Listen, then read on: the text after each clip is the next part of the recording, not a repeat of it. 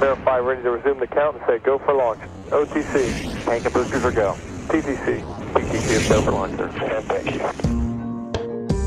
Velkommen til Rumsnak, en podcast om rumnationen Danmark og de danske rumaktiviteter inden for både forskning og forretning. Mit navn er Tina Ibsen. Jeg hedder Anders Høgh Nissen. Spænd selen og start nedtællingen. Vi er klar til affyring. One, zero, and liftoff.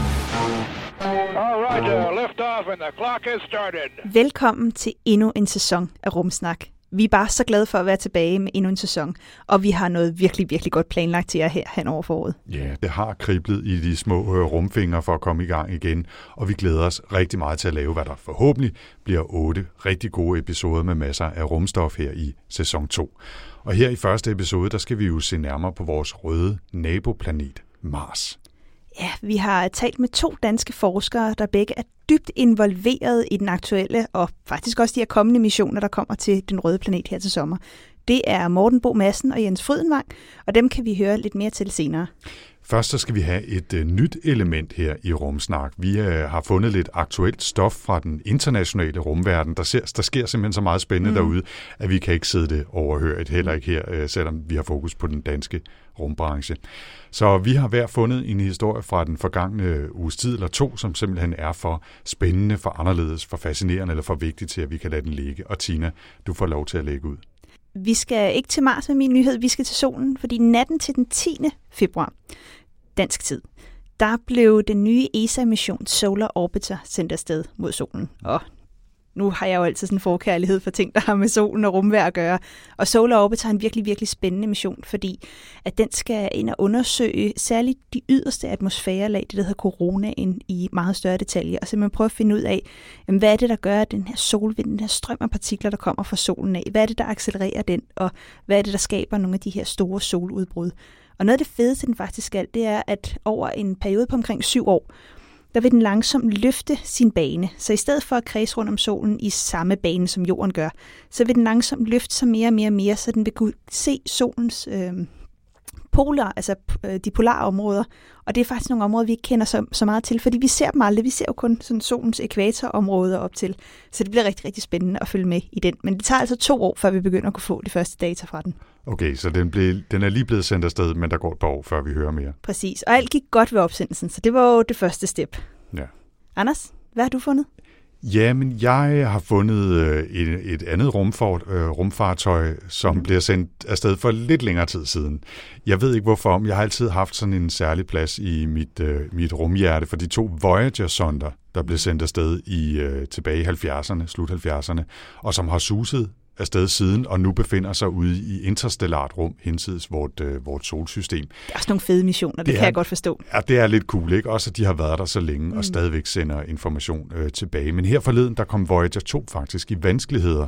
Af forskellige årsager, så kom den til at tænde for to øh, instrumenter samtidig, og det betyder, at den trak så meget strøm, at den ikke har- råd til det, kan man sige, i sit energibudget, og derfor så slukkede den bare alting, fordi det er det, den er blevet programmeret til at gøre.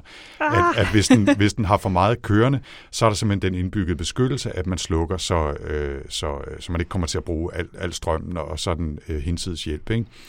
Det er dog lykkedes NASA-holdet at diagnostisere den her fejl og fået fjernstyret strømkontrollen og ligesom genstartet instrumenterne, så den igen kan fungere. Men vi har ikke alle detaljer endnu, og det skyldes blandt andet, at Voyager 2 er over 18 milliarder kilometer væk, og det tager 17 timer at sende et signal ud øh, til sonden, og selvfølgelig 17 timer at få svar tilbage igen, så der går hurtigt nogle dage, hvis man sådan skal sidde og chatte med Voyager 2 og prøve at få den øh, Er fjernkontrolleret. det lidt ikke? en øh, langtrukken øh, kommunikation, man har der? Det er ligesom at skrive sammen og tilbage, øh, frem og tilbage med dig også, øh, Tina. Åh, oh, Men jeg, jeg synes bare, det er fantastisk, at 43 år gamle rumfartøjer stadigvæk suser afsted og foretager målinger, selvom strømforsyningen jo i øvrigt bliver mindre og mindre hvert år, fordi der sker radioaktiv henfald i den energiforsyning, de bruger. Så de har, de har ikke bare meget lidt strøm, de har også mindre og mindre strøm, mm. som de skal slås med hele tiden. Men jeg krydser fingre for, at det lykkes at få lappet Voyager 2 sammen, så vi fortsat kan følge dens vej ud af galaksen. Okay, it's a nice ride up to now. Og så skal vi til Mars, som jo er dagens øh, hovedpersonplanet. Hvad vi nu Hvad vælger at kalde den. Ikke? Øh, og Tina, lad os øh, introducere lidt til den røde planet derovre.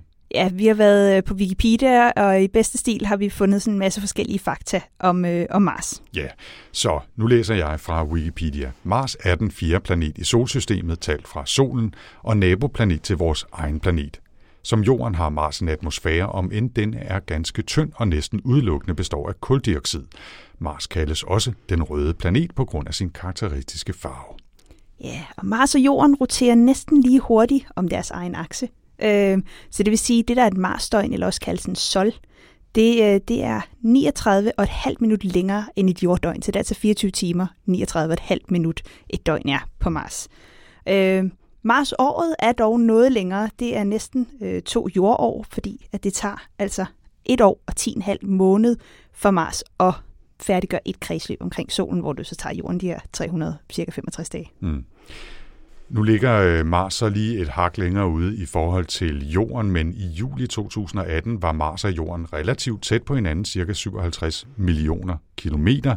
Til sammenligning var de to planeter i 2016 omtrent så langt fra hinanden, som de kan være i deres to baner med en afstand på 75 millioner kilometer, så altså næsten 20 millioner kilometer længere væk end det tætteste.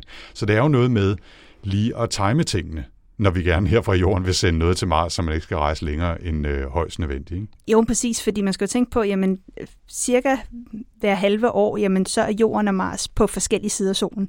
Så der er der jo to gange jordens afstand til solen, altså det er to gange 150 millioner kilometer, plus den afstand, der så ligger ud til Mars. Ikke? Mm. Så der er godt nok en stor forskel på afstanden mellem jorden og Mars, og derfor så er det svært at sige. hvert år selvfølgelig, og så i øvrigt øh, i forhold til banerne. Øh, ja. Men der har været mange øh, missioner til Mars. Det er lykkedes rent faktisk at sende, der noget op, øh, sende noget derop øh, igennem de sidste hvad, 30 års tid eller sådan noget stil? Jamen faktisk allerede fra 60'erne begyndte man øh, at sende missioner op. Øh, der har været 46 missioner, der har direkte haft mål mod Mars, og så har der været 11 missioner, der blot har skulle flyve forbi Mars. Men det er altså ikke gået lige godt for dem alle sammen, mm. fordi det er faktisk kun 28 af de her missioner, der har været succesfulde. Og øh, NASA er som de eneste, kan man sige, landet succesfuldt på overfladen af Mars. Det har ikke været noget, andre nationer har formået endnu. Øhm, sidste gang vi fra Europas side af prøvede at lande noget på Mars, det var i 2016. Der lavede man det, man kalder en hård landing, som har efterladt et krater i overfladen af Mars. Ja. Ja, det gik ikke så godt. Øh, men hvis vi sådan skal prøve at tage nogle overordnede nedslag og kigge på, på den her... Nedslag er lidt uheldige ord at bruge i den faktisk. sammenhæng, men, men ja. Men ja. Øh, ja, så nogle overordnede punkter af ting, der er sket på Mars. Ja. så, øh, så det første er det, man kalder et flyby, altså simpelthen en mission, der kom tæt forbi Mars, men ikke gik i kredsløbet, gjorde noget, bare sådan fløj forbi Mars. Det var øh, fra NASA's side af, det var den mission, der hedder Mariner 4 i øh, 1964. Okay, så altså 56 år siden. Ja, præcis. Det er, det er alligevel det, var det er ret tidligt. vildt, ja. ja. Men altså, der, der kunne man ikke gå i kredsløb af Mars. Det var simpelthen sådan en forbiflyvning, man lavede. Ja. ja. Sådan, og så med nogle øh, billedkameraer, der lige kørte forbi. Ja, ikke? Ja, ja. Øh, lidt det samme som Voyager-missionerne faktisk har haft gjort på de ydre planeter. Det er sådan, klart forbi stor hastighed, og så pegede forhåbentlig kameraet i den rigtige retning og taget nogle billeder. Ja. Øhm, det er sådan, Men... man er, undskyld, det er sådan, man er amerikansk turist i Europa, ikke? Så kører man bare forbi uh, det skæve tårn i Pisa og Eiffeltårnet, og så tager man nogle billeder, og så tager man hjem igen. Præcis, øh, så sådan er NASA også turister i rummet. Men øh, første gang, man så formåede faktisk at gå i kredsløb om Mars, det var i 1971, og det var den sovjetiske rumsonde, der hed Mars 2. Øh, den havde faktisk også en lander med. Det gik ikke så godt med at lande på Mars okay. dengang. Faktisk første, men det man tilskriver som den første succesfulde landing på Mars, det er den mission, der hed Mars 3, som var senere samme år, også i 1971. Den overlevede kun i lidt under to sekunder, den her lander. Okay. Så man fik ikke sendt nogen data tilbage, men man kunne se, at den landede succesfuldt og lavede det, der man kalder en blød landing, altså simpelthen den ikke crashede ned. Mm-hmm.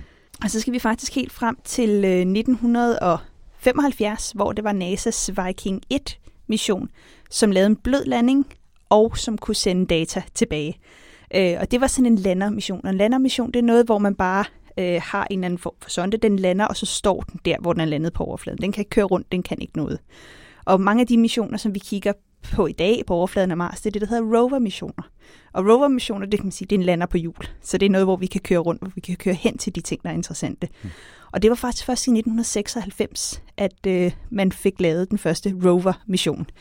Øh, og det er sådan lidt sjovt, fordi det var, øh, man havde en lander, der hed Mars Pathfinder, som man landede med. Det var NASA, der lavede den. Og den havde så sådan en lille, en lille rover med. Og jeg har altid synes, den her lille rover, der hedder Sojourner, den minder lidt om de her små robotter, der kører rundt på dødstjernen i Star Wars. Hvis man kan huske, der, der er sådan, der er sådan en, en rover, den lille bitte en, der kører rundt, og så møder den Luke Skywalker og Han Solo, og så bakker den tilbage og, mm. og kører væk igen. Mm. Det var Sojourner, det synes jeg i hvert fald, den ligner. Sådan en lille mikrobølge oven på jul. Ja. Præcis, og den Ja. var heller ikke meget større. Nej. Og den hed Sojourner. Den ja. hed Sojourner, ja, ja. præcis.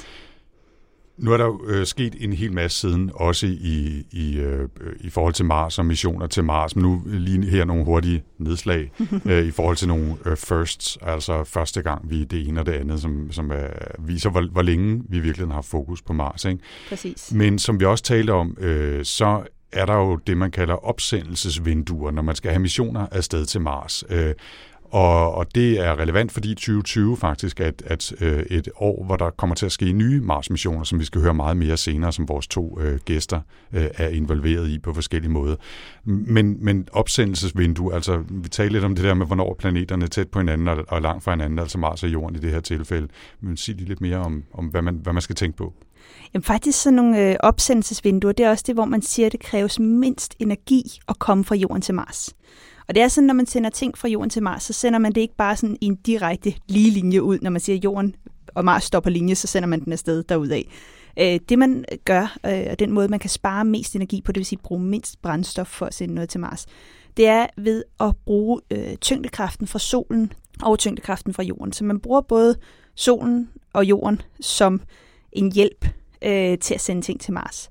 Og der, hvor man bedst muligt kan gøre det, det er, når Mars er i en, øh, en 44 graders vinkel i forhold til jorden. Det vil sige, at Mars er 44 grader længere fremme i sin bane, end jorden er. Fordi hvis man sender det op på det tidspunkt, så passer det med, at øh, jamen, hvis man sender det rundt, så cirka et halvt år efter, man har sendt noget op, så rammer det Mars. Og det er fordi, man kan bruge simpelthen solen som det her, altså slingshot, øh, eller gravity assist, som man også kalder det. Øhm, og de, den her, kan man sige, konfiguration mellem jorden og Mars og solen, deres position i forhold til hinanden, det sker med et mellemrum på omkring 780 dage. Og når det sker, så har vi det, vi kalder et opsendelsesvindue. Og det er der, hvor vi ser, at alle missioner stort set bliver sendt afsted mod Mars. Fordi der tager det et halvt års tid at komme derop. Hvis vi vælger andre tidspunkter, så kan det tage op mod to eller tre år for at sende noget til Mars. Og det er simpelthen fordi, jamen, så skal det lige nå at fange Mars igen, og det skal, vi skal nå øh, at ja, indhente Mars. Og det skal vi ikke på samme måde her, øh, fordi vi kan bruge det her lille trick. Ja, så cirka hvert andet år plus er der et, øh, et opsendelsesvindue, som man siger. Og, Præcis, og det er det, vi går efter her i juli-august i Ja, år. og, og Mm. det sjove er, når man kigger på de sidste mange opsendelsesvinduer, der er kommet flere og flere og flere opsendelser, hver gang vi har haft et nyt opsendelsesvindue, og flere og flere lande er kommet med med nye missioner. Mm. Øh, og her til sommer, der er jo både NASA og ESA, der, øh, der kommer til at sende missioner ja. afsted mod Mars. Ja, det skal vi høre meget mere om øh, senere, fordi vi skal give ord til vores to Mars-eksperter i den her episode, Morten Bo Madsen og Jens Frydenvang. Og vi lægger ud med at stille uret tilbage til sidste mandag, hvor vi først havde besøg her i studiet af Jens Frydenvang fra Københavns Universitet, som både er aktiv på den igangværende Curiosity mission på Mars, og også involveret i den kommende 2020-mission med en rover, der ikke har fået et officielt navn endnu. De er i gang med at vælge ud af en shortlist på ni navne, tror ja, jeg, præcis. på Så NASA. Mars 2020 er det, vi kalder den indtil nu. Ja. Og Jens han fortæller især om det såkaldte ChemCam, der sidder monteret på Curiosity roveren, og som er, er hans særlige videnskabelige speciale. Og kort fortalt så er ChemCam, eller det kemiske kamera, kunne man vel kalde det, øh, det er et instrument, der bruger en teknik, som hedder LIBS, L-I-B-S, Laser Induced Breakdown Spectros- Spectroscopy. Det er meget svært at sige. Det er svært at sige. Det Ja. betyder basalt set, at man skyder på Mars støv med en laserstråle, så måler man på lyset for at analysere de kemiske elementer i støvet. Men det skal jeg ikke sidde og gøre mig klog på. Lad os stille om til Jens Frydenvang, så han selv kan få lov til at forklare. Jeg hedder Jens Frydenvang. Jeg er adjunkt forsker ved Københavns Universitet.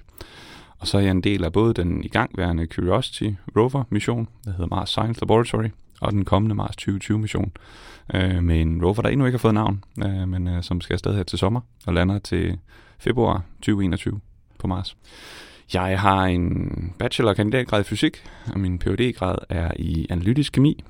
Øhm, og så har jeg gennem hele vejen, der har jeg fokuseret på en bestemt teknologi, der hedder Laser Induced Breakdown Spectroscopy, som er en øh, grundstofanalysemetode, som vi bruger i et af instrumenterne på Mars. Fortæl lige lidt mere om den, bare fordi det lyder spændende. Jamen, vi øh, bruger en kraftig laserpuls til at skyde ned på sten eller jord, eller hvad vi nu øh, finder på Mars, eller på jorden er det selvfølgelig alle mulige andre ting også.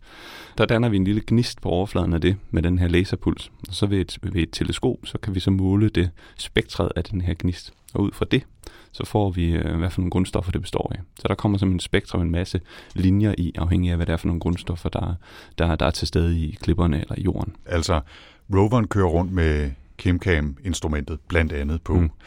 Den sapper med en laser nogle små øh, sten og analyserer den gas, der kommer så. Er Ikke det? gassen, det er simpelthen det er rent lyset. Okay, det er simpelthen Øhm, rent lys. Så, så det er en, den, den, det fik jeg ikke sagt før, men den, den udmærker sig ved, at den er hurtig at bruge, og den kan gøres på afstand. Så vi måler på sten, og, eller på klipper og jord op til 7 meter fra roveren. Typisk i den der 2,5 til, til 3,5 meters, meters afstand fra roveren. Øh, og det gør netop, at vi sådan kan, kan kigge på det, der er mere end sådan lige foran, foran roveren hele tiden. Vi kan udvælge øh, targets, der ser interessante ud. Og når du siger hurtigt, hvor hurtigt er det så? I det her kontekst, sådan en typisk måling med, med ChemCam, som ofte består af en 10 punkter på en linje, eller en 3x3 uh, grid, uh, det tager et uh, 18-25 minutter. Okay, det er jo, det er jo øh, altså det er selvfølgelig et stykke tid, men det er jo relativt hurtigt, kan man Ja. sige. Ja. Men Men- det, der tager tid der, det er, at roveren skal, skal bevæge masten og så videre. Uh, Ja, så ChemCam sidder det sidder helt op på i, det i er hovedet hatten. faktisk, ja, ikke? hatten, så at sige, Ja. på, øh, på, øh, på Curiosity roveren. Der er sådan en, en fin hvid hat øverst op på, øh, på roveren med et, med et enkelt øje i. Øh, det er vores teleskop. Øh, det er det, vi bruger til både at fokusere laseren og så samle det lys op, som, som, øh, som kommer fra den gnist, som vi, vi genererer. Det, der har været svært ved det, det er at tolke fra, at vi kan se, hvad er det for nogle grundstoffer, men også at sige, hvad er det for nogle, for hvor meget er der i det, så hvor mange procent silicium har vi i de her klipper, hvor mange procent jern har vi i de her klipper. At det har været det, der har været, været svært at få til at fungere, øhm, og det er det, vi lykkedes med langt hen ad vejen øh, på, på Mars, og det er det, der har været min, min indgang, altså man at få, få den her teknologi til at virke. Og så er det klart, så når jeg nu er kommet på Mars, jamen, så har jeg bevæget mig over i at, at forsøge at, at, at, at forstå og forklare øh, og beskrive, øh, hvad er det for nogle resultater, vi er kommet frem til. Øhm, altså vi, vi har nogle, nogle hovedmål med missionen, som er om, om der nogensinde har kunne leve liv på, øh, på Mars. Det er hovedmålet med, med Curiosity-roveren. Øh, og selvfølgelig med den kommende rover Mars 2020, jamen der er det meningen, at vi skal prøve hjem, så vi decideret kan svare på, om der, der nogensinde opstod liv. Men inden vi skal snakke Mars 2020, så vil jeg lige høre, i de år, du har været med på Curiosity, hvad er det mest interessante, du har været med til at, at opdage, i din optik i hvert fald? hovedresultatet fra Curiosity er, at vi har haft et miljø på Mars med pH-neutralt vand øh, i en sø, øh, som har eksisteret, tror vi nu, i millioner år. Og grunden til, at vi kan sige det, det er, at det, som, som Curiosity-roveren gør, det er, at den kører op af et bjerg ind i midten af krater. Øh, sådan 150 km diameter stort krater øh, med et 5 km højt bjerg. Øh, vi skal ikke helt op til toppen, men, men det er også de, de, de nedre dele af det her bjerg, som, som er interessante, fordi man allerede fra kredsløb kunne se, at, øh, at det var lavdelt, øh, de, her, de her klipper. Man vidste ikke, om det var en sø. Det var det, man, man håbede, troede, da man valgte det her sted, landingssted. Og der har vi kunne kortlægge, at vi har de her helt fine, øh, helt sådan, sådan horisontale, tynde øh, lag, sediment, øh, sedimentlag, øh, som for alt, hvad vi har set, kun kan være dannet i en, øh, i en sø. Og for at få 400 meter søsedimenter øh, i, i, i sådan højden, jamen, så er du nødt til at have en sø, hvor der hele tiden bliver fragtet materiale ind fra floder, der løber ind i den her sø i 100.000 millioner af år. Øh, og det sætter nogle enorme krav til, hvordan Mars har set ud tidligt i, i, i dens levetid. Øhm, og det er jo det, man bruger til at sige, at, at har Mars haft et, øh, Øh, på, på engelsk er deres, er deres øh, øh mål, det er at finde ud af, om Mars var habitable, øh, om den har kunne understøtte liv. Og, og det har vi svaret med, med et rungende ja. For min personlige forskning, der har det øh, drejet sig meget om nogle, nogle opportunistiske øh, opdagelser, vi har gjort med ChemCam. Øh, og en af dem, det var ikke det var kort tid efter, jeg var flyttet til, til USA i en, i en toårig periode, der viste det sig pludselig, at vi havde utrolig højt øh, siliciumindhold. Øh, og jeg var øh, heldig, dygtig og, og, og, og var den, der, der, der kunne opdage det. Vi arbejdede netop på en ny kalibrering til, til, øh, til ChemCam på det tidspunkt, som, som netop viste det her. Ellers havde vi svært ved at få de her ekstreme øh, koncentrationer. Øh, og det førte så til en, til en lang, øh, lang hvad hedder det, undersøgelse af det. Øh, havde jeg at få vendt roveren om. Det, det, det er ellers ikke noget, vi gør ofte, men, men for at gå tilbage til det her område og, og undersøge det mere i detaljer. Øh, og i sidste ende, så, så tror vi, det er udtryk for, at selv efter at søen øh, udtørret til sidst på Mars, fordi Mars gik, gennemgik jo den her omvæltning fra at være tydeligvis våd en gang til nu at være, at være tør og kold. Øh, men selv efter den sø, den, den udtørrede, så har der været Øh, aktiv grundvand. Øh, man tror, at gældgrader har været næsten helt begravet på et tidspunkt. Men nedenunder alle de her lag, der har stadigvæk løbet, løbet vand gennem klipperne, og det er det, som har aflejret det her silicium øh, på, i de klipper, som, som vi fandt med den her. I kørte rundt og lavede de her øh, analyser forskellige steder, og så fordi resultaterne blev behandlet senere, så fandt I ud af, at siliciumniveauet var anderledes der, hvor I lige havde været. Ja. Og så fik I faktisk vendt ja. Curiosity ja. at køre tilbage, fordi ho, det var faktisk så spændende, ja. at det må de altså så, se på igen. Det, ja. det er nærmest øh, forskningsmæssigt jackpot her øh, for dig, ikke? Absolut. Mm. Og det, det, var, det var en, en, en god artikel, som jeg fik lov at være forfatter på. Sagde han ja. beskedent. Ja. Nå, det er spændende. Ja, ja hvis vi sådan uh, wrapper op for, for Curiosity-missionen og kigger fremad, så uh, 2020 det store Mars-år, vil mm. man i hvert fald kunne sige. Og, øh, og blandt andet så, så NASA har den her Mars 2020, som ikke har fået navn endnu, mission. Hvad, hvad skal du lave på den, Jens? Der er en efterfølger til ChemCam med på, øh, på 2020-roveren, øh, som hedder SuperCam. Øh, jeg forstår ikke, hvorfor den har fået det navn. Jeg er mange, der ikke øh, er helt vilde med det. Fysikere eller videnskabspersoner skulle ikke have lov til at navngive nej, ting. Nej, nej. Så, så ikke mindst, fordi man så ikke helt ved, hvad en, hvad en tredje generation så eventuelt måtte hedde. Megacam. Præcis. Ja. så er vi ude i noget, noget astronomiteleskop efterhånden. ja. men, øh, men det er en, en videreudvikling af, af, af ChemCam, øh, og vi har også noget infrarød øh, spektroskopi som, som, og en mikrofon har vi også på den, øh, så vi kan høre Mars for, for første gang. Så der kommer en del ekstra, både kompleksitet i, hvor, hvordan vi nu kører, kører bruger den øh, bedst, øh, men også en del ekstra muligheder i, hvad, hvad vi kan. Øh, allerede på Curiosity, der arbejdede man jo, som jeg har kunne læse mig til, i en vis grad med automatisering. Øh, et system, der hedder Aegis, ja. Ja, hvor man i, i, altså i en eller anden grad også kan lade roveren selv i virkeligheden foretage lidt øh, prøveindsamling. Øh, er det noget, man arbejder med og har arbejdet med at udvikle, så det bliver endnu mere automatiseret, og hvis du sådan skal løfte blikket en lille smule, altså øhm, i forhold til sådan automatisering i en eller anden grad af brug af machine learning eller andre algoritmiske teknikker, er det noget, der sådan begynder at snige sig ind også på 2020, øh, og måske også hvis du kigger lidt længere frem? Jamen altså lige præcis Aegis, som, som du nævner, er, blev, den blev faktisk i første gang udviklet til, til Spirit Opportunity roverne. Øh, til et instrument, som så desværre nåede at, at dø, inden at de, de fik det klar til, at de kunne, de kunne bruge det. Øh, men vi har brugt det og bruger det i høj grad på, øh, på øh, Curiosity-missionen. Øh, og det er øh, med på, på øh, Mars 2020-missionen også. Øh, og det, det, det hjælper os til især, er, at vi har nogle døde perioder, øhm, når vi kører operations, som vi gør. Så fordi vi forprogrammerer det hele og sender op, øh, og så ellers er nødt til at vente til, til næste dag, vi får de nye billeder ned øh, fra, fra satellitterne og fra, eller fra roveren, som sender det til satellitterne, som sender det ned til jorden. Øh, at, at så kan vi ikke gøre noget lige efter vi har kørt. Så hvis vi for eksempel kører med Curiosity roveren eller Mars 2020 roveren midt på dagen, og vi så har to timer ind til solen går ned, jamen det er egentlig spildt tid, hvis ikke vi har mulighed for at lade roveren selv vælge, vælge nogle ting at lave. Selvfølgelig har vi ofte nogle kalibreringsting eller et eller andet, som, som vi kan gøre, som ikke behøves at være, øh, være hvad hedder det, øh, targeted, som, som vi kalder det.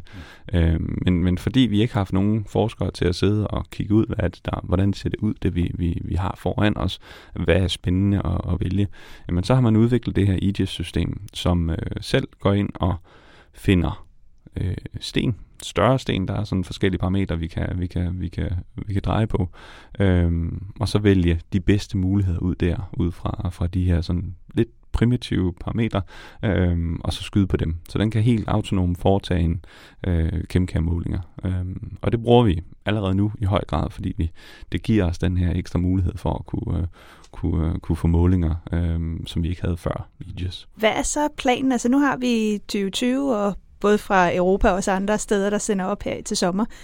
Og så går der lige de her små to år igen, før vi kan sende til Mars. Er der noget i pipelinen der, eller hvor langt skal vi frem, for de næste planer ligger? Ja, altså, det som gør Mars 2020 ekstra spændende, er, at det er en, det er så at sige kun første trin i, øh, i, i en længere øh, række af, af missioner. Øh, så målet med, med Mars 2020, det er at få foretaget en, en udvælgelse og, og en sampling af klipper der, fra en diverst område, hvor vi tror, der kunne have eksisteret, eksisteret liv. Øh, og de skal så selvfølgelig bores i første omgang, så får du sådan nogle 10 cm lange, tykke styr, øh, størrelse øh, kerner, øh, som skal forsejles i nogle titanium øh, tubes, og så skal der faktisk en ny mission op for at hente de her øh, tubes øh, og bringe dem tilbage til en Mars Ascent Vehicle, som skal sende dem op i kredsløb omkring Mars, hvor de skal indhentes af en orbiter, som så skal flyve dem tilbage til jorden igen. Øhm, så, så det er sådan startskud på, på hele det her. Vi snakker ikke to år efter, men, men målet er allerede nu, at det skal være omkring 26-28, øh, at vi skal have en, en, en, en fetch rover øh, afsted mod, mod Mars, som skal indsamle de her prøver. Og her afslutningsvis, Jens, hvis vi lige vender tilbage så til næste skridt for dig, så ved jeg, at øh, juli måned øh, bliver lidt spændende. Ja, ja der, der, det bliver min første launch, jeg skal over og, og se, at det er der, hvor, hvor Mars 2020-roveren bliver sendt afsted fra, fra Cape Canaveral i Florida. Ej, jeg er øh, ja. det glæder jeg mig meget til. Ikke så meget til, til Florida i højsommeren, men, øh, men øh, at se det, så, øh, så tager vi gerne det med. God fornøjelse. Tak for det. Og det fortalte altså her adjunkt Jens Frydenvang. Og øh, det, som han også fortalte, Tina, i, øh, i studiet, som vi ikke havde plads til, vi har ikke plads til alt det fantastiske, vores gæster fortæller om, det var, hvordan man rent faktisk arbejder, når man er Jens og deltager i, i sådan en mission aktuelt på Mars, adskillige millioner kilometer væk. Jamen, det er ret sjovt, fordi han fortalte, at han, øh, når han er færdig med sådan en fuld arbejdsdag øh, på universitetet, så går han hjem og sætter sig foran sin computer omkring klokken 5 om eftermiddagen, og så logger han på, og så taler han med omkring 70-75 andre ingeniører og forskere fra verden over, hvor de så skal planlægge næste dags øh, arbejde for Curiosity-roveren. Øh, og det er sådan lidt, øh, lidt sjovt at tænke på, at det er både ingeniører, der skal vedligeholde den her robot, og forskere, der er på de forskellige instrumenter, og det er jo ikke dem alle sammen, der kan virke på samme tid. De skal blive enige om en plan for næste dag simpelthen. Så prøv at tænke på, at 75 mennesker skal blive enige om en plan. Ja, og det er ikke bare i gåsøjne, at 75 mennesker skal blive enige, og de har alle sammen deres egne dagsordener og videnskabelige eksperimenter, de gerne vil føre ud i livet, og ingeniørerne vil gerne lave noget vedligehold af instrumenter, eller hvad ved jeg. De skal også gøre det altså som et internationalt hold, der alle sammen skal kommunikere via et eller andet webværktøj. Ikke? Og hvis man tænker på, hvor svært det nogle gange kan være bare at få to mennesker til at snakke med hinanden via øh, Skype eller et eller andet, så synes jeg, det er helt vildt at forestille sig, at man skal koordinere videnskabeligt og ingeniørmæssigt arbejde for 75 mennesker på hele kloden, og det, de skal koordinere om, befinder sig i øvrigt 60 millioner kilometer væk og kører rundt på overfladen øh, fjernstyret øh, med eller andet tidsforsinkelse. Ikke? Øhm, ja, de sidder ikke og, og gør det live, vel, men altså, de, de planlægger missionen. styre noget med et joystick på Mars. det kan ikke lade sig gøre. Men, øh, men, men det han også fortalt, det er, at de gør det her på forholdsvis få timer. Han er færdig inden midnat, så det vil sige, at det er en aften, øh, man bruger på det. Så prøv at tænke på, så mange mennesker skal blive enige om de her planer på relativt kort tid der er godt nok nogle projektledere rundt omkring, der kunne lære noget af det. Det er noget med at sætte en hård deadline, og, og så kører vi. Ja, præcis. Pilot has successfully completed three out of four orbital flights. We have had 100% success on our manned flights.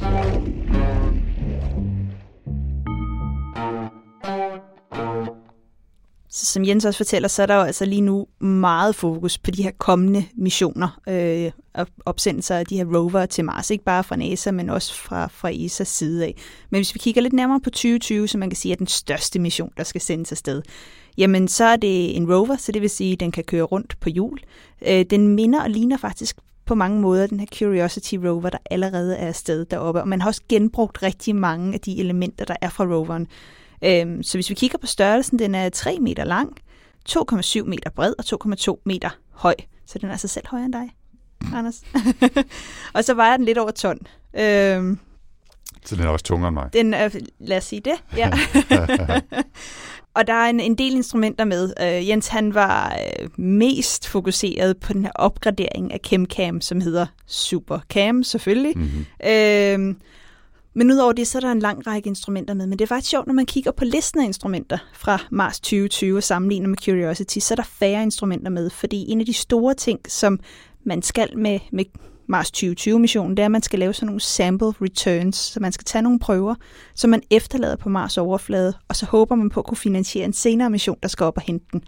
Og så læste jeg lige her for nyligt også, at noget af det, de kommer til at have med os, det er sådan en lille robot, sådan en helikopterrobot, som faktisk skal kunne lette fra Mars 2020 og flyve ud, og skal være fuldstændig selvstyrende, mm. fordi man kan jo igen, man kan ikke styre noget med et joystick eller en smartphone eller noget, som vi gør hernede.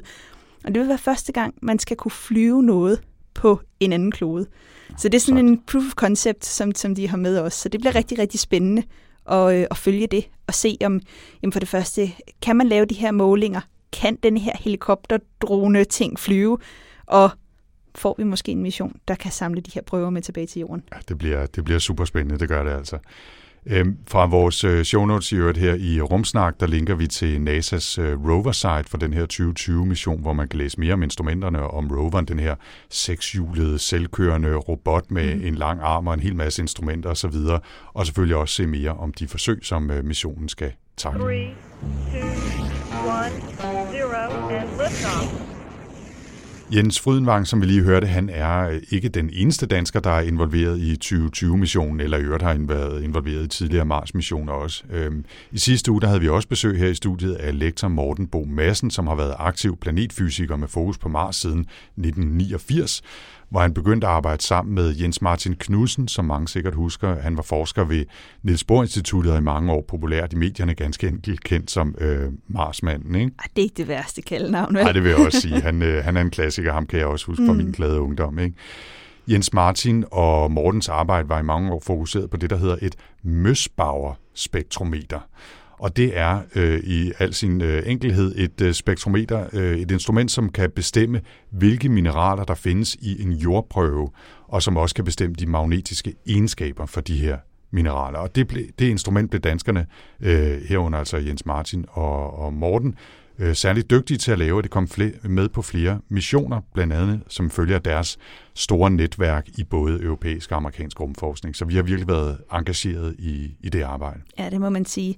Jens Martin Knudsen, han døde desværre i 2005, samme år som jeg startede på universitetet, så jeg tror måske, vi var den første årgang øh, på fysik, som ikke nåede at have ham som underviser. Det er trist. Det er jeg rigtig, rigtig ked af. Men øh, heldigvis har jeg, jeg har haft fornøjelsen af Morten Bo Madsen og hans, øh, hans Mars-forskning, øh, som stadig er, han er jo stadig aktiv og engageret Mm, mm, i de her øh, Mars-missioner. Og det er han faktisk også i den kommende 2020-mission, som vi lige har hørt her. Øhm, Morten og hans kolleger har lavet et instrument, der skal hjælpe med at måle de magnetiske egenskaber i Mars-støvet. Det er det, man kalder et calibration target. Og det er simpelthen sådan en lille plade. Øhm, jeg ville nærmest kunne holde den i min, min hånd mellem tommelfinger og pegefinger. øhm, hvor der er nogle forskellige mineraler, og der er noget, et magnetfelt på. Og det, man kan bruge, det er, at man kan simpelthen via det her magnetfelt, der er, der kan man holde nogle flader øh, klare, altså fri for støv, fordi det her magnetiske støv, der er på Mars, altså det støver simpelthen alt til. Men der kan man holde de her forskellige områder fri for det her støv, og derfor så kan man have nogle farver. De her farver vil så være de klare, rene farver, uden der har været støv på. Og det kan man bruge til at kalibrere øh, farvebilleder. Så det er ligesom, hvis man er fotograf, så tager man ofte sådan et hvidbillede, så går man ned og finder noget, der er helt hvidt, øh, og så kan man kalibrere det på den måde. Og det er det samme, den her, det her calibration target gør, så vi simpelthen får rigtige farvebilleder i de rigtige farver af overfladen af Mars. Ja. Men øh, lad os lade Morten fortælle lidt mere om øh, det aktuelle projekt, og hvad det var for nogle udfordringer, de simpelthen har haft, fordi det har vist sig, at øh, Mars 2020-missionen er lidt mere kompliceret end dem, der har været før.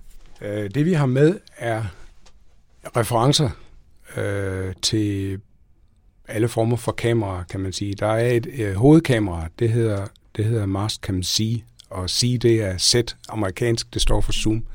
Og det er en videreudvikling af det kamera, der var med Curiosity, hvor man nu, øh, der er zoom i begge dele. Det var noget, som man havde planlagt at sende med til Curiosity, men det blev øh, bedømt til at være for risikabelt på det tidspunkt med den øh, tidshorisont, der var. Så det blev, øh, der blev sendt to fixfokuskameraer i stedet for. Og nu øh, har man altså tid, haft tid nok til at udvikle nogle zoomkameraer. Og dem øh, leverer vi to referencetargets med. En, hvor magneter virker på samme måde, som de gjorde på, på det her lille dims, vi havde i, på Mars Exploration Rovers. Og så en, der har øh, nogle lodrette referencefarver og nogle vandretstående referencefarver. Øh, og så vil vi studere, hvordan støver de til, når der ikke er magneter i nærheden. Og det er keramiske overflader, ligesom øh, dem, der er i vores kalibreringstakker. De skal altså bruges til på samme måde øh, som før at lave øh, fungere som en reference, sådan så vi kan kalibrere de spektre, vi får fra kameraerne, som, sådan, så vi sikrer, at kameraet fungerer som et øh, kvantitativt videnskabeligt øh, instrument. Ydermere så kan vi ved den opløsningsevne, kameraet har, så kan vi begynde at studere detaljer i, hvordan støvet fordeler sig på de her magneter. Så vi får også noget videnskabeligt ud om de magnetiske egenskaber af det luftbårne støv. Og, ja. Og de her referencer, altså nu hvor missionen den skal launche i juli, øh, i år er der et vindue, er det noget, I allerede har sendt over, eller er det noget, I ja. stadigvæk arbejder på? Nej, nej, det er sendt for længst. Ja. Det er, de blev, jeg tror, det blev sendt i maj eller juni eller sådan noget. Okay. Og det er stillet til. Der er jo også en vis øh, indløbstid i den slags projekter. Der er mange ting, der skal planlægges og testes, og testes igen, og testes endnu en gang, og så videre. Ikke? Ja, og nogle af vores tests, der øh, bestod vores instrumenter ikke. De gik simpelthen i stykker, faldt okay. fra hinanden. En af de tests, som de skal klare, det er at øh, udsættes for temperatursvingninger. Temperaturen svinger cirka 100 grader mellem dag og nat på Mars. Og en af de tests, de her skulle øh, klare, det var 405 temperatursvingninger mellem minus 135 og plus 75 grader. Og det troede vi egentlig, vi troede, at vibrationer og chok var det værste. Men det viste sig, at de her temperatursvingninger, øh, de, de, man skal, de her kalibreringstakket, vi har leveret nu, er anderledes end dem, der tidligere, nogensinde tidligere har været fløjet. Fordi tidligere har man brugt en gummi, som en, en silikonegummi, som de her pigmenterede farveelementer. Øh, så så er man kommet nogle mineraler i en gummi, som så er hærdet, og så er man lige med den på. Øh, men sådan en gummi indeholder organisk kemi, og det øh, var vi ikke interesseret i i den her mission, så vi foreslog, at man byggede dem keramisk øh, med keramikker i stedet for. Og det betød så, at vi har skulle igennem et endnu mere stringent testprogram, fordi sådan nogle materialer har aldrig været fløjet til Mars før. Øh, og vi fik godkendt det med den klausul, at hvis det, var, hvis det viste sig, at det var øh, dårligt eller risikabelt, så kunne vi falde tilbage og lave dem af gummi, ligesom vi har gjort ved de tidligere missioner. Og det er noget, der er helt tilbage til Pathfinder, hvor vi ikke byggede kalibreringstargets. Der byggede man øh, sådan noget pigmenteret gummi. Ikke? Og så, øh, når først det er fløjet en gang, så er NASA så konservativ, så der skal rigtig gode argumenter til at lave noget om. Det her har fløjet, det virker. Øh, det kan vi se. Men vi kunne også se, for eksempel på Mars Exploration Rovers, at de her kalibreringstargets, når de havde været 3.500 øh, dage på Mars, Mars-dage på Mars, så begyndte de at falde fra hinanden. Øh, og, og 3.500 dage, det er jo altså, det er 10 år, og det regner vi med, at øh, Curiosity holder 10 år. Vi regner også med, at den næste rover, den holder 10 år. Det håber vi da i hvert fald. Der kan altid gå noget galt, men vi vil øh, være lidt flove ved at se, at vores ting faldt fra hinanden, inden der var gået 10 år. Så det skal gerne være stabilt. Så, så det blev testet, og så fejlede det faktisk nogle temperaturforsøg, ja, men I har øh, løst problemet? Vi har løst problemet, ja. og det har vi ikke gjort alene. Det har vi gjort i samarbejde med JPL, uh, Jet Propulsion Laboratory. De har eksperter, der er eksperter i for eksempel epoxy. Og de har en database. Uh, det er sådan, at NASA's institutioner har adgang til også fabrikshemmeligheder fra virksomheder. Og det har de, fordi de har underskrevet sådan en uh, non-disclosure agreement, sådan så de ikke må dele den information med nogen som helst anden end andre, der også har, uh, jeg har også en non-disclosure agreement mm. for at kunne få adgang til de her databaser om, om lim. Ja. Uh, så der ved, i samarbejde med ingeniørerne på JPL, så har vi fundet en lim, der kan holde til det her. Uh, og det lykkes i tredje forsøg. Så sådan er de lavet, dem der flyver, og sådan har vi også lavet reserverne. Så det bliver spændende. Om 10 år sidder vi her igen og hører om det så... Ja, øh, så det skulle det gerne se godt, godt ud. Ja. Nu husker jeg en, en en meget sjov historie, du fortalte på et tidspunkt med, når I så har bygget de her instrumenter i Danmark, og skal have dem over selvfølgelig, og så skal de på roveren, de skal bygges ind, og det er over i USA, det bliver gjort. Så øh, er det sådan lidt en lavpraktisk måde, at de her ting bliver sendt til USA på? ja, nu har de strammet reglerne op, men dengang der sendte vi det faktisk med posten. Og når man sender ting med posten, så skal det deklareres, hvad det er. Og der skal alle mulige, øh, jeg kan ikke engang huske, hvad de hedder, der er sådan nogle, nogle, nogle tolvpapirer, der skal med. Ikke? Og det man så laver, når man øh, skal eksportere noget til USA, man laver en, et midlertidigt importdokument. Og ideen med det er midlertidigt, det er, at det jo skal eksporteres igen. Mm. Så det bliver ikke øh, i USA, altså det bliver eksporteret igen, det meste af det. Ikke? Og det, der ikke bliver eksporteret, det er reserver. Men det blev jo sendt med posten til USA. Ja, dengang blev det sendt med posten. De sidste, vi har sendt til 2020-åren, der var der strenge ordre om, at det skulle bæres i hånden. Man måtte ikke overlade det til nogen, og det, det er jo mere avanceret missionen er, øh, jo mere kritisk er det, at tingene er sterile. Og øh, de øh, kalibreringstargets, vi leverede til, til øh, hovedkameraet på den næste mission, øh, dem rejste min, min øh, yngre kollega Kjartan King, som var ansvarlig for, for designet af de her kalibreringstargets. Han fløj til Frankrig, hvor øh, en JPL-ingeniør havde været ved Supercam-teamet.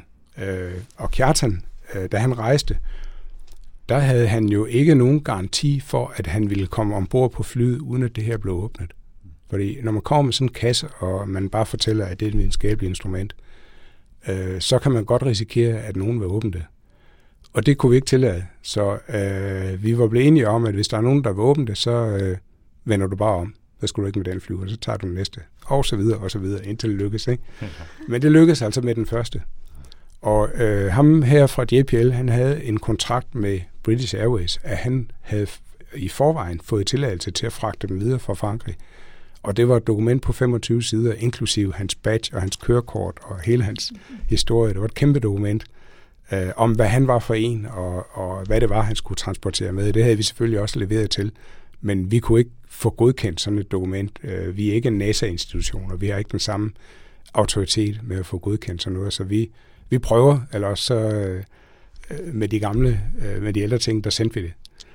Øh, typisk er det ikke bare med posten, det er, sådan, altså, det er jo sådan en slags øh, øh, spedition, ikke? hvor man, hvor man, øh, man sender tingene anbefalet som et minimum. Ikke? Ja, det vil jeg Sådan nok så- sige. Det, det, det er nok en Så god man idé. kan spore det, Ja, præcis. så ved Ja. præcis, hvor det er.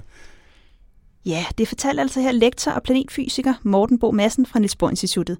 Vi linker til meget mere information om Mortens arbejde og det, de har lavet på Mars 2020-missionen i vores show notes. Okay, it's a nice ride up to now. Og med det er Rumsnak landet for denne gang. I næste episode, der skal vi ud af huset. Vi skal på tur. Vi øh, tager en tur til observatoriet i Brofelte og skal kigge på Danmarks største teleskop. Og det er jo en god mulighed for at snakke lidt om teleskoper, som på mange måder er det øje, vi har ud i universet. Det er den måde, vi zoomer ind, og det er det instrument, vi bruger til at finde ud af meget mere om vores univers, og særligt det fjerne univers på. Da du sagde, at vi skulle en tur ud af huset, der nåede jeg lige at tænke, uh, skal vi også på Mars 2020, eller se med Voyager ud af galaksen, havde han Ja, Anders, jeg har solsystemet? booket dig en envejsbillet til Mars. Det kan du ikke bare sige, at du ikke gider mere. Nå, hvis man ellers øh, gerne vil vide mere om Rumsnak, så kan man finde os på Facebook, øh, hvor Rumsnak har sin egen side. Man kan også gå ind på rumsnak.dk, og så husk at tjekke show notes til podcast-episoderne, hvor vi linker til meget mere information om øh, de aktuelle emner. Og hvis man har spørgsmål eller kommentarer, så kan man selvfølgelig også skrive det på vores Facebook-side, men man kan også bruge Twitter med hashtagget rumsnak. Man kan også skrive direkte til mig. Jeg findes på at tina Ibsen. Og jeg hedder snablag 4ND3RS, altså Anders, hvis man klemmer øjnene sammen, også på Twitter. Ja, vi tager jo altid meget gerne imod input og idéer, og hvis du synes, det har været spændende at lytte til Rumsnak, så må du meget gerne dele det med familie, venner og nysgerrige rumfolk alle steder. Og hvis du har lyst til at give os en rating i iTunes, så vil det også være rigtig fornemt. Vi siger mange, mange tak, uanset hvor mange eller få stjerner du vælger at give. Rumsnak er sponsoreret af Thomas B. Tries Fond og bliver produceret af Potlab. Jeg hedder Tina Ibsen. Og jeg hedder Anders Høgh Nissen. Tak for denne gang. Thank you.